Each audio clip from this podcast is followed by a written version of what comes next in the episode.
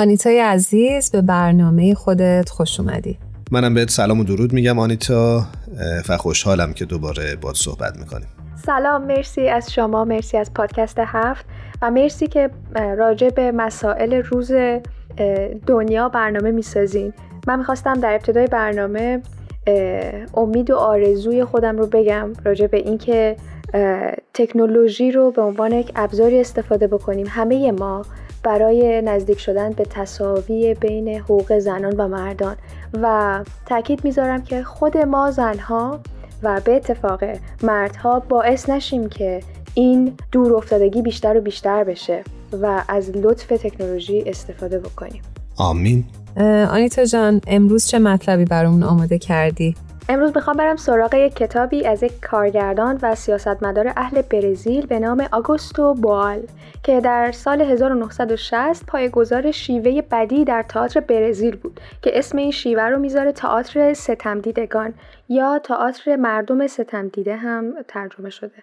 چقدر اسم جالب و هیجان انگیزی دوست دارم که بیشتر راجبش برامون بگی. کتاب مد نظر برای معرفی این شیوه و نوع نگرش بال به نمایشه که به سرعت مردم در آمریکای لاتین می‌تونن باش ارتباط برقرار بکنن و بنابراین خیلی گسترش پیدا می‌کنه. حالا چرا اسم این روش تئاتر ستم دیدگان قرار گرفته؟ یک کتابی هست به نام آموزش ستم دیدگان که به عنوان یکی از متون پایه در تعلیم و تربیت انتقادی شناخته میشه. نویسنده این کتابی که الان گفتم پاولو فریر است فیلسوف تربیتی که نظریه ها و کار ایشون خیلی تاثیر به سزایی در تفکرات بال می‌ذاره. پر واضحه که اغلب هنر والا منظورم هنریه که غیر سفارشی باشه حتی وقتی تحت سیطره زور و قلدری هم که بوده آشکار یا پنهان در خدمت ستودن عدالت و حقیقت و دادخواهی و تشویق جامعه به سمت چنین ارزشهایی قرار می گرفته. تو را به مسیح از کندن خاکی که اینجا را در بر گرفته دست بردار. خجسته بادان که این خاک را فرو گذارد و نفرین بر آنکه استخوانهایم بردارد. ببینید مثلا ما هنوز در قرن 21 چنین آثاری رو می‌خونیم و دوست داریم اجرایی ازشون ببینیم. آنیتا یه خورده راجع این شیوه نمایشی برامون میگی که بال خلق کرده؟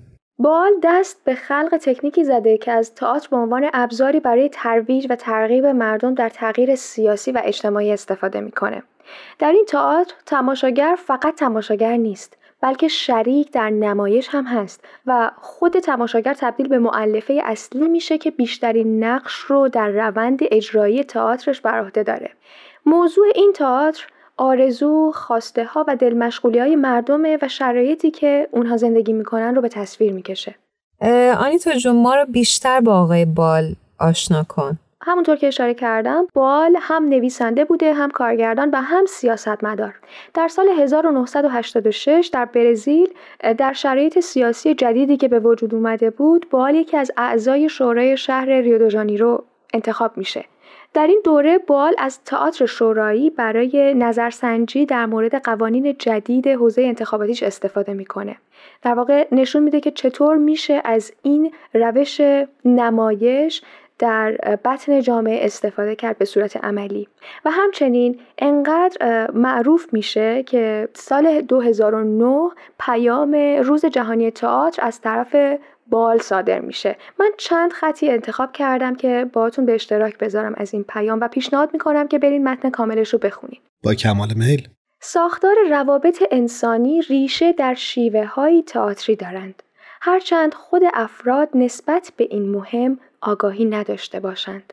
استفاده از فضا زبان تن گزینش واژه ها و حتی تغییر تکیه صدا، تقابل افکار و هیجانات و هر آنچه که در صحنه به نمایش می‌گذاریم همان است که هر روزه آن را نیز زندگی می کنیم. ما تئاتریم. چه توصیف و ترکیب جالبی ما خود تئاتر هستیم ما خود نمایشیم می‌خوام ازت بپرسم که راجب کتاب چه چیز دیگه ای می‌تونی برامون بگی آنیتا همونطور که مشخص شد کتاب راجع به این روش تئاتر هست. پس از جانب خود بال نقل می‌کنم که این شیوه نشون میده مردمی که از راه کار عادات و تاریخشون فریب می‌خورند چطور می‌تونن زندگی خودشون رو تغییر بدن؟ چون که هر چیزی در تغییر کردن معنا پیدا می‌کنه.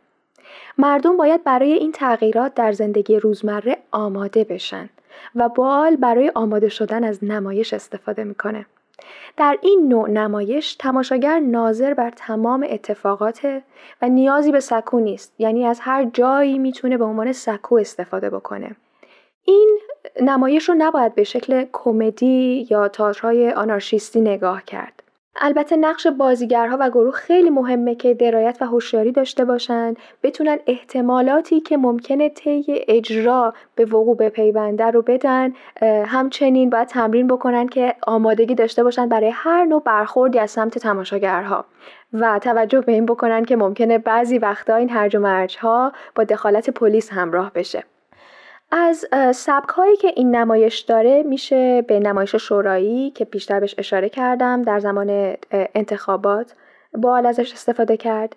نمایش پیکره یا مجسمه نمایش فولکلوریک نمایش روزنامه ای کلاژ نمایش نامرئی نام برد.